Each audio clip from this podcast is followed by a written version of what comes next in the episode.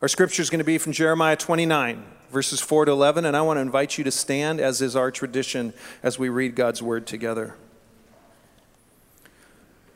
This is what the Lord Almighty, the God of Israel, says to all of those I carried into exile from Jerusalem to Babylon: build houses and settle down, plant gardens and eat what they produce.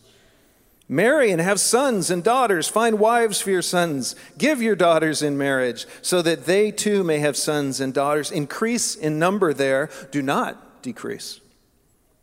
Also, speak Seek the peace and prosperity of the city to which I have carried you into exile.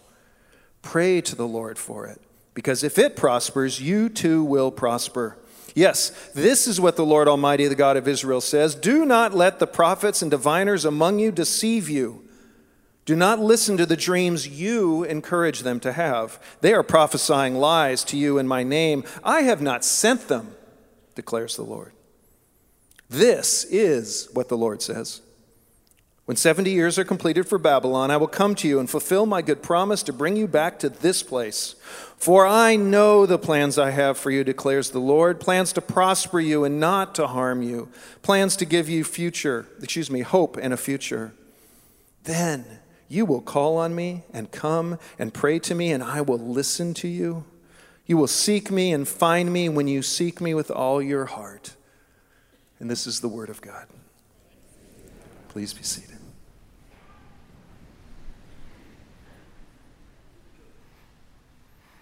Well, good morning. Don't worry, Scott, my father-in-law can't pronounce my last name either. Um, but let's not have it happen again, okay? I am his boss. Um, Should we close in prayer? Or? Okay. Sorry, let's get back on track. So as we begin this seven-week series that Scott has so eloquently invited all of you into, uh, I want to assume that there's a couple kinds of us. There's some of us who, yeah, I believe it. The scripture, the story, God, that's all part of my life.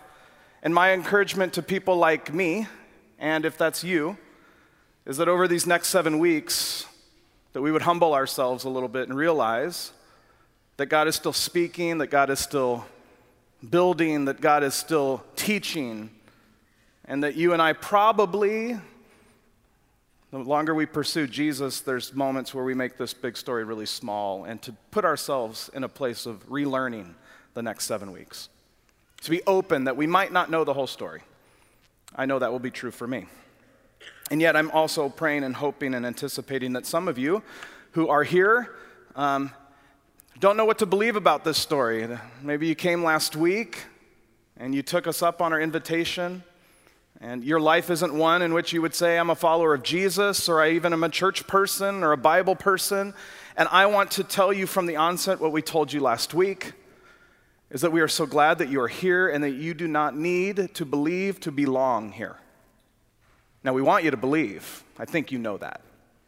And the hope would be over this next seven-week journey that maybe, just maybe, you too would be in a spot of relearning, being open, and that there might be more to life. There might be more to your understanding or ununderstanding of God. There might be more to the purpose God has for you in this world that you wouldn't know, and that this seven-week journey we take together along that spectrum would be a life-changing experience for us at Lake Avenue Church. So wherever you are on the spectrum, let's go for it. Last September, Jenny and I had uh, tickets to a very special event. Now, leading up to getting tickets to this event, we had done a significant amount of research. And in fact, the tickets went up for sale at ten a.m. on a Sunday morning on a weekend that I was preaching. So, during the sermon, I looked over at Jenny about nine fifty-five. She had keys to my office, all the passwords. She left the worship center and successfully, successfully got us two tickets on our actual fifteen-year anniversary to go see Hamilton at the Pantages. And we paid ticket price for that. So, if you leave early during church, I look, there's nothing really good opening today, okay? so you don't need to leave at nine fifty-five. And so when we actually got tickets to go see Hamilton on our fifteen-year anniversary, we were beside ourselves. And the day of the show, I remember, I might as well not have even come into work because we kept texting and then texting our babysitter, seeing if she could come earlier and earlier, and then we would have dinner. And then eventually we found ourselves sitting in our seats. And as the before the show began, if you're not aware of how big Hamilton is, at the time we were to see it, it had had the largest grossing week in the history of Broadway. There was one week in particular on Broadway where in eight shows, Hamilton brought in three point three million dollars in eight shows. At the time that we were to see Hamilton, it had the most Tony nominations of any musical in history. That year where it was nominated, it won multiple Tonys, including categories like Best Musical, Score, Lead Actor. Lin-Manuel Miranda, the creator, won a Pulitzer Prize for Hamilton, Grammys. Clearly, this is a big show, and it was a big evening for Jenny and I. And so as the show began, I found myself suddenly a little bit frustrated because in the very average seats that we had, they were very average seats. It seems to be of all the open seats at the Pantages, the two people that were sitting behind Jenny and I must have thought they were at a different event. They thought they were at the audition of Hamilton. And as the show began, they were having a great time. I did speak to them very lovingly at intermission, and we got half of it well, but they were just in their own space. In this big moment, in this big musical, in this big evening, this big story, these two people behind us had a tendency to do what you and I do all the time when we're in big moments. We make them very small, and we make them about ourselves. And that is the truth of what it means to be human. It's just an illustration, right? Because we can go to movies, or you can even go to a High School Musical and have somebody sit behind you and be very unaware of where they are and what's happening. But the point is, it's not them, it's you and it's me all the time, that there's this big moment happening. There's this big thing that we are in the midst of, and we reduce it down into something very, very small. In the midst of something big, human beings, you and I, we make things very, very small. And it's no different in the way we understand God, and it's no different in the way we understand the Bible. That God is huge, and yet we have a tendency to make him very small. That these scriptures are wildly deep and beautiful and intertwined and complex but simple, and we can even reduce these scriptures down to a verse or half a verse. And in fact, the scripture we're using this morning contains in it, in these ten verses that Scott read, contains one verse in particular that has been the, the object of, of Christian reduction. You know it, it's Jeremiah twenty-nine eleven. You probably have a coffee mug on it, with it on it. You have a magnet. You, you have a greeting card. Some of you might even have a tattoo of it somewhere. For I know the plans I have for you, declares the Lord. Plans to prosper you and not to harm you. Plans to give you hope and a future. This is a beautiful verse. Incredible words. And the truth of it is, that as beautiful and as true as those words are, we often hear this verse and we make it, the bigness of it, and we make it very small and we make it about us. We make it about our future, our plan, what's going to happen for us. Instead of the bigness, one, of the context of the verse, which we're going to talk about this morning, and the bigness of the God who's actually speaking these words. That's the big story of this verse. We fail to see the larger story happening in this verse, and it's what we're going to attempt to do today. When we read these verse, this particular verse and the verses that we have read in its context, understand that these words were written and spoken to a very specific people at a very specific time. Now, I'm going to go over a very broad view of the story of God. Next week's going to be incredible as we go into more detail on some of this. And I'm hoping and assuming that there's things in here that some of you might not know or connect. And if you know it all, just smile anyway, because it took me a long time to write this down, okay? Here we go. In the Bible, early on in the Bible, God chooses one nation, one people group as his chosen people. And that would be Israel. It was through his special relationship with the Israelites that God would demonstrate to the rest of the world who he is, what his ways are, and how he and he alone is the one true God in the time, in a time, un, not unlike ours, where there's a lots of ideas about who God is and what gods are or aren't. So much of the Old Testament is about this very complicated relationship between God and this chosen group of people. He gives them a way to live, ways of living, and they continually have fits and starts in their relationship with God. Throughout it all, God continues to choose them. God continues to provide for them and love them. It's through this people God is showing his love to the rest of the world. Now, the Israelites had some amazing moments in this journey with God, in this relationship with God. Many of us know the story of Moses, or at least can, can make sense of it. So now, this chosen group of people is living a very unchosen life.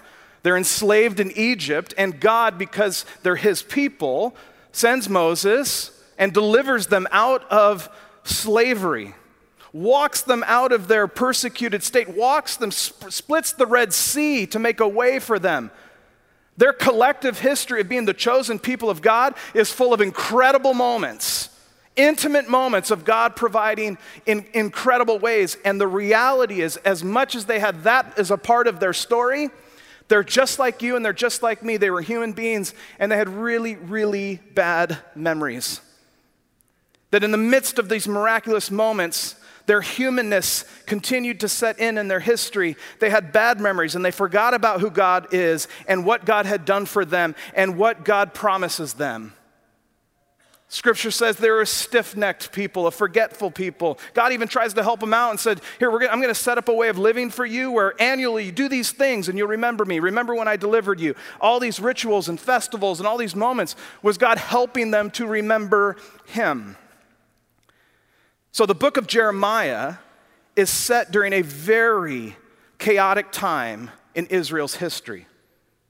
The Assyrian Empire had, had come down. The Babylonians were underway. And in the midst of all this chaos, there were thousands of Israelites who were trapped in Babylon, who couldn't get back home, who couldn't be with the rest of the people. They were trapped in a foreign land. At this time, the Israelites had been unfaithful to their covenant with God. We can read that they were worshiping other gods. They were failing to properly live the way that God had called them to live. Specifically, they weren't caring for the orphans, the widows, the sojourners among them. Their actions brought about God's judgment on them, and now they found themselves away from their homeland. They were in exile. So enter Jeremiah. Right, the prophet Jeremiah, he sends a letter, and what we have read today, and it continues on, is the first letter of the Bible. It's the first letter sent in that kind of way. We know the New Testament is full of all kinds of letters. So enter Jeremiah. He sends a letter in which he speaks to those who find themselves trapped under Babylonian rule, those who are trapped in exile. Earlier, he's already confronted uh, someone called Hananiah, this uh, prophet who was basically saying to all the people in exile, we're not going to be here very long. We're going to get home soon, maybe two years, and then we're home. So just be patient. God will deliver us. We will get home. So when we read the words that we have this morning, Jeremiah has a very different message to them from God. And in its essence, it says, hey, you're not going anywhere anytime soon. Among the many things that Jeremiah says, he gives them directives from God to build homes and to plant gardens, to marry and have children. And then he goes on to say, seek the peace and the prosperity of the city to which I have carried you into exile. Pray to the Lord for it, because if it prospers, you will prosper. This was not what the Israelites wanted to hear. They wanted to be told that they were going to go home soon. They wanted to be told that their suffering was going to end, and instead, God's plan for them was to settle where they were and to help prosper the very nation that was holding them in captivity. God's plan for them was to settle where they were and to help prosper the very people who are holding them in captivity. And the huge shock to them as they heard these words must have been in verse ten, when God says, and after you do this for seventy years, seventy years you will be here. That meant that many of them would never go home. If not all of them would never go home. Essentially a whole generation. So their kids, they will have, they'll, they'll be home someday, but for them, those individuals, it wasn't for them to ever go back. So the plans, the verse we put on a mug, uh, the verse we put on a magnet, the verse that brings us great comfort, and it can, is in the context of some really heavy news.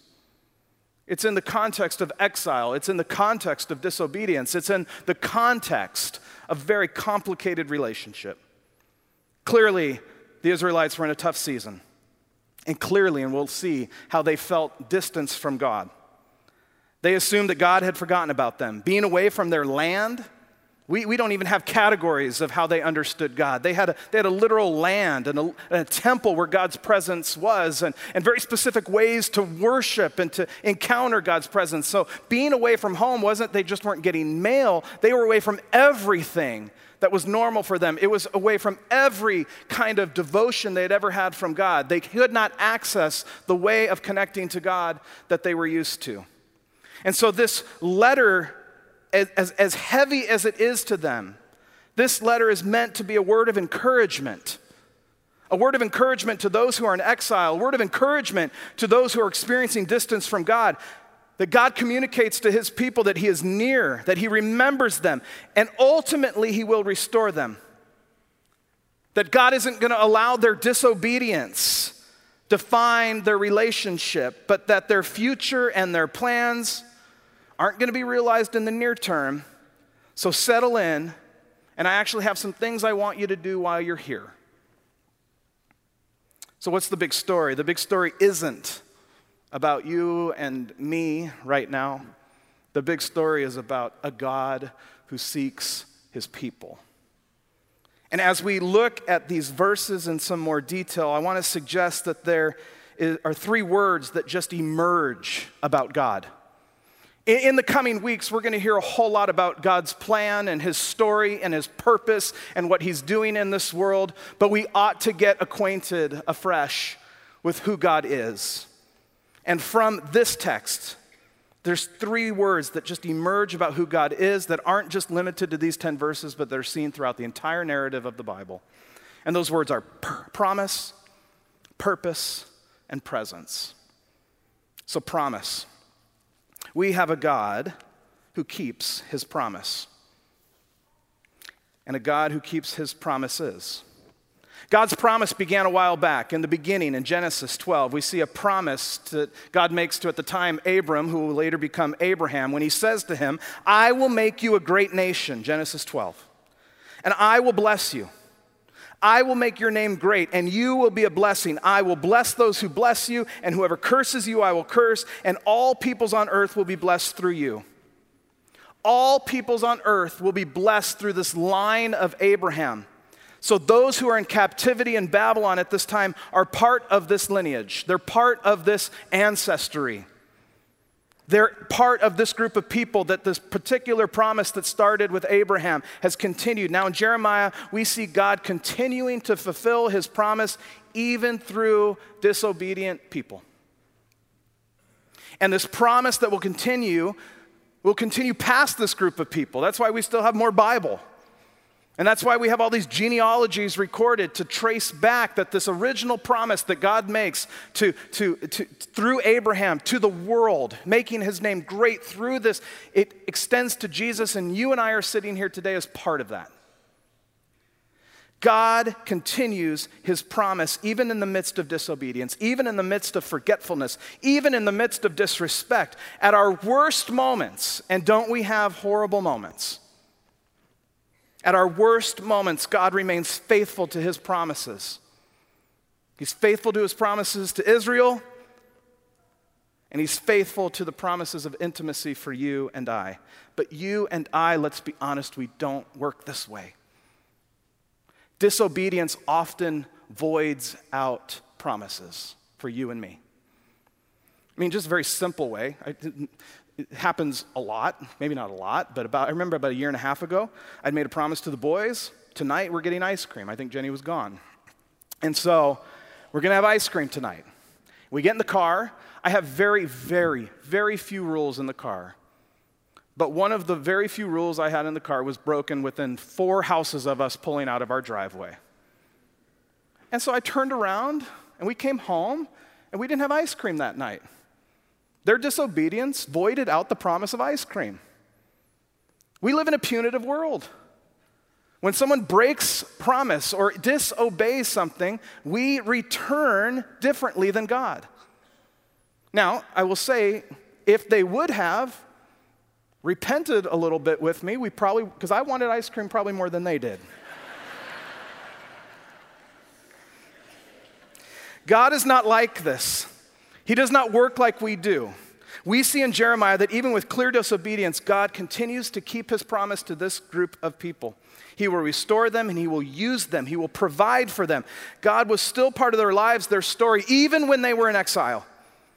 And so for you and me today, do you know that through any circumstance, any season you are in, the worst thing that you have done this week, the thing that surprised you about yourself this week, do you know that God still has a promise to you that he will be with you and that he will use you? That even in times of exile, we have a God who promises for us, has promises for us, and a God who keeps his promises. He won't let our disobedience get in the way. So promise we can learn from God. Second, purpose.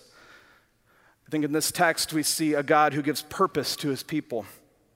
There's something so radically radical happening in these verses. And again, I have been praying all week that it would just drop on your hearts and minds the way it has dropped on my mind and heart this week. There, there's something so amazingly profound and shocking happening in verses six, seven, and eight. And frankly, it's so radical in its context, we can struggle to connect with it. So let me try. In, in verses eight and nine, we get a glimpse into the fact that there were prophets and diviners among them who were preaching a very different message than what Jeremiah was bringing. Right? They were preaching that this captivity would be brief. A couple of years, they would be back in Jerusalem. They were away from home and under foreign control, and they were being told it's just going to be for a little while. So essentially, don't get used to where you are and don't get used to the people you're around because you're going to go home soon. So when Jeremiah comes in with these words in verses six and seven that says to them, no, no, settle in, and I have plans for you while you're here for the next seventy years. Settling in. Build your home. Plant your garden. Increase your family. Don't worry about thinking about going home because this is your new home. Start living and start living here. Now, this is in direct opposition to those other voices that were promising a short stay, right? Verse ten says seventy years. It's a radical message, and as unwelcomed as the words to settle in are, even more radical is what follows, and even more unexpected when Jeremiah instructs them that while they are here, while they've built their home and build their family and plant their gardens, and while they're in captivity, while they're in exile, God has some plans for their time, and specifically that they are supposed to seek the welfare of the city. They are to care for, pray for, and work for the flourishing of the very land and the very people who are enslaving them. He goes further and he says, hey, how they do, how that city does, and how this people does is directly connected to how you will do. So get working. Start blessing. Start working towards the health, the peace, the flourishing of the very group of people who are holding you in bondage. God is asking them to pray and work for the flourishing of those that they despise. I wonder if that might have any application for anybody here today. In a polarized world that you and I live in, might God just be asking you to seek the welfare of the city, the country, of the world? And that how someone you despise, their flourishing is connected to your well-being. Wow. Seeking the welfare of the city, the safety of those in the city, the health of those in the city, the interests of those in the city, seeking the good for others, the prosperity of others. This was their agenda, and I would argue that that agenda remains when you look at the larger story. And over the next seven weeks, we'll look at that together. That the welfare of this world, of all creation, is something that God still wants his people to be a part of. I believe these verses communicate purpose not only for them, of their time in captivity, but they communicate purpose for you and I as well. First, life is not about just waiting around. It's not about just kind of waiting for the next thing, or, or even if we get to a certain age, we're just kind of waiting. We just want to get to heaven. I think God still says, settle in, get living, start living here and now, be present in this day, in this moment. I have, I have a life for you to live. Jesus says he has come to give us life and to give it abundantly. But I also think we're to seek the welfare of the place God has placed us, to seek the welfare of our city, to seek and love and care for others, to make others people, other people's prosperity and flourishing your priority. Do you spend much time connecting your own welfare, our own welfare at Lake Avenue Church, with the very people that we live our lives with outside of Lake Avenue Church? That how they experience life matters, and it's something worth directing my prayers, thoughts, actions, beliefs. Not just others who are like you or look like you, but who are the Babylonians in your life that God is asking you to seek welfare. So, promise, purpose, and finally presence, a God who offers his presence to his people. Chris Ramsey, who's on our staff, as we were having a sermon prep meeting this week, had, a, had just a mind-blowing observation that I've got to give him credit for about God's presence. Again, remember, this is a, a, a nation-state kind of group of people. They are used to a very specific location of where God's presence was, and now they find themselves trapped in Babylon, away from that place. And what we see here in this, in this letter that Jeremiah delivers is part of this evolving nature of God's presence in the Scriptures. Clearly, this group of people felt distant from God. They couldn't access him in the worshiping place and space. They couldn't access him in the ways he asked them to access him. And so when God comes to them through the words of Jeremiah, God's presence being available to them was revolutionary. It was new. It's not new for us because we're a New Testament church. We're a New Testament people. We know that in Acts two, when the Spirit descends, the Spirit doesn't descend on a location. Like in the Old Testament, the Spirit descends on a community, a group of people. We know that as followers of Jesus, that the Holy Spirit indwells us, lives among us, that God is with us. So we at least intellectually know that, whether we live it or not. But this group of people had no concept of that. And so for God to offer his presence to them in exile, in disobedience, was a profound offer. That God offers his presence to his people.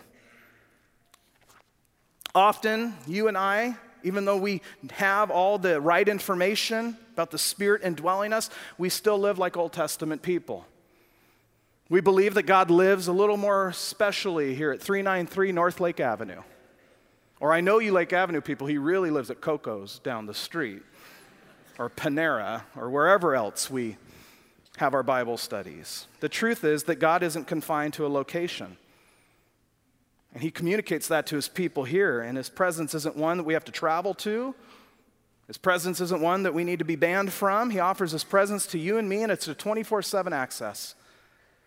And as radical as these words were to those in exile, they should be radical to you and me this morning, that the living God offers his very presence to you and me.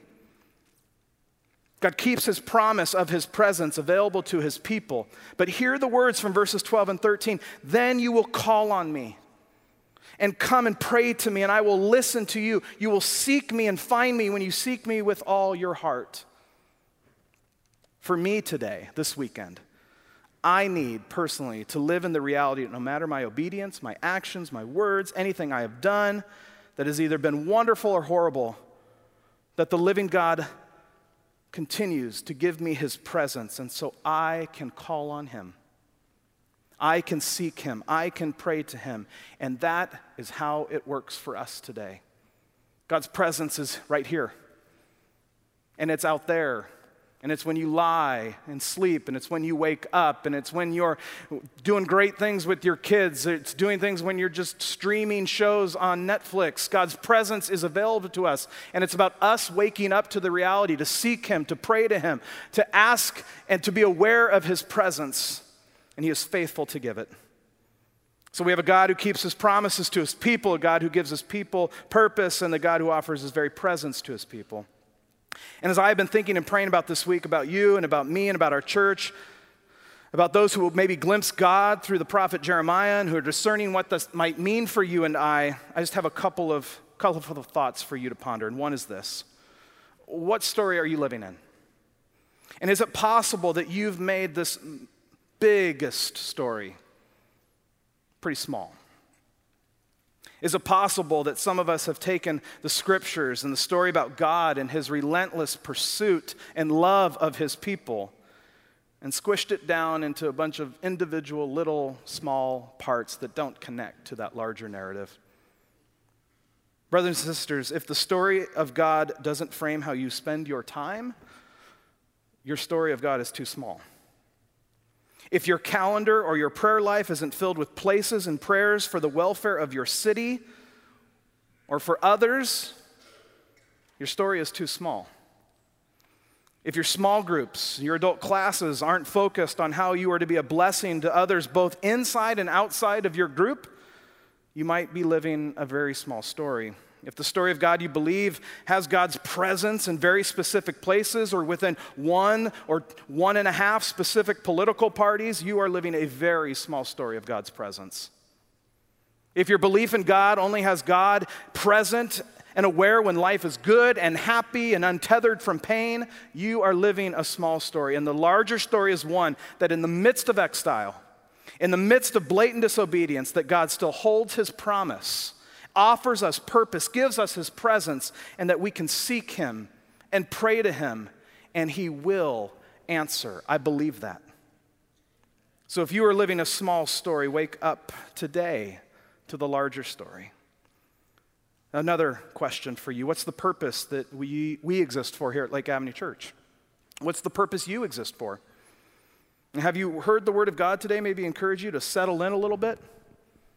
Maybe you haven't really settled into relationship because you don't know if you're going to be here a while. Maybe week after week, you, there's something. I know I should go to that Connect banner and get in a small group, but I don't know. I don't know. I, I'm not really ready to settle. You're going to be here a while. Settle in. Start living life. Stop watching it pass by. And similarly, maybe it's time to do a welfare audit. How are you seeking the welfare of Pasadena?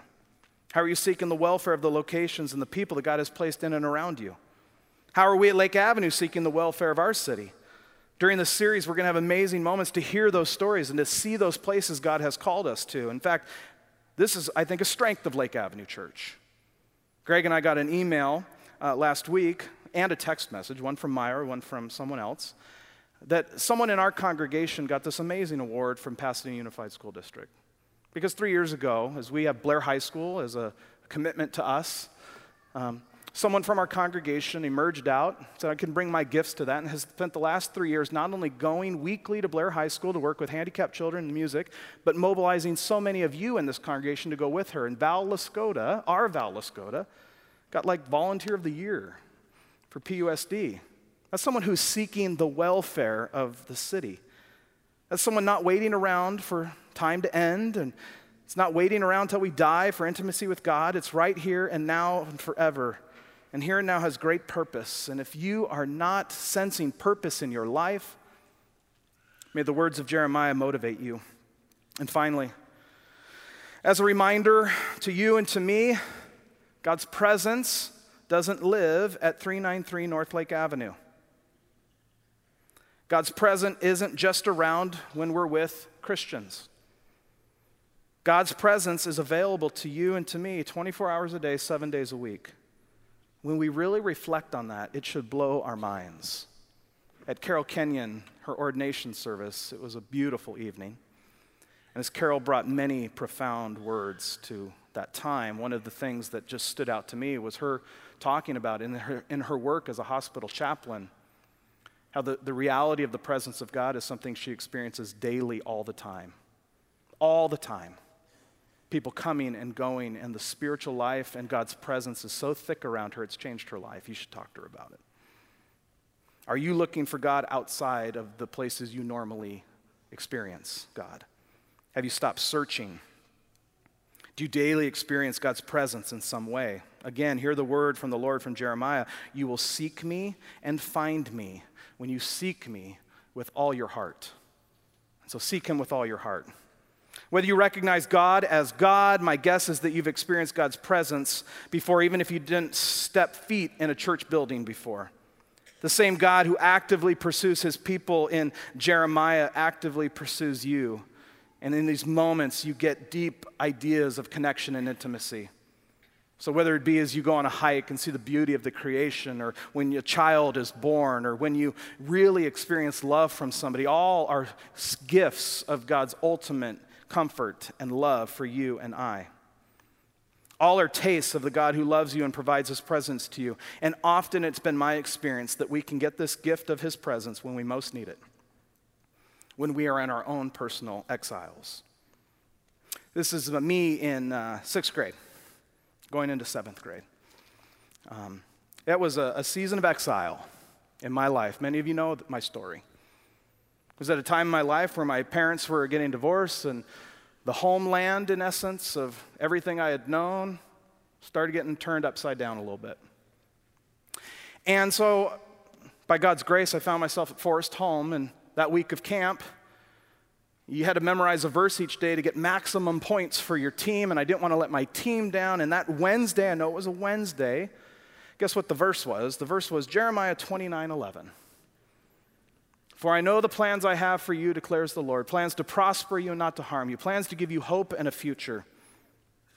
And yeah, probably at that point, Scott, it was more like a, a pharmacy. But God's word is pretty powerful, and it wasn't like I memorized that verse and all the pain went away and all the complexity of what we were going through as a family went away. But deep, deep, deep in my heart and my soul, the word of God did something to me that I sensed a promise. I sensed a very similar promise to what God was promising his original people. It was a promise of purpose. It was a promise of presence. And I knew in my heart that if I gave my life to the God who was about his presence and his purpose, even in the midst of difficulty, even in the midst of exile, that maybe, just maybe, I was going to be okay. It was many, many years ago, and I can tell you uh, it's not like the only exile moment of my life, but I can tell you this, that what started as memorizing points for camp changed everything about my life, and I pray that it can change your life too. God, we need your help, because left to our own, we are a forgetful people. And I pray that for each one of us today and the coming days, we would experience your promise, your purpose for our lives, and your presence in ways we never have before. In Jesus' name we pray, amen.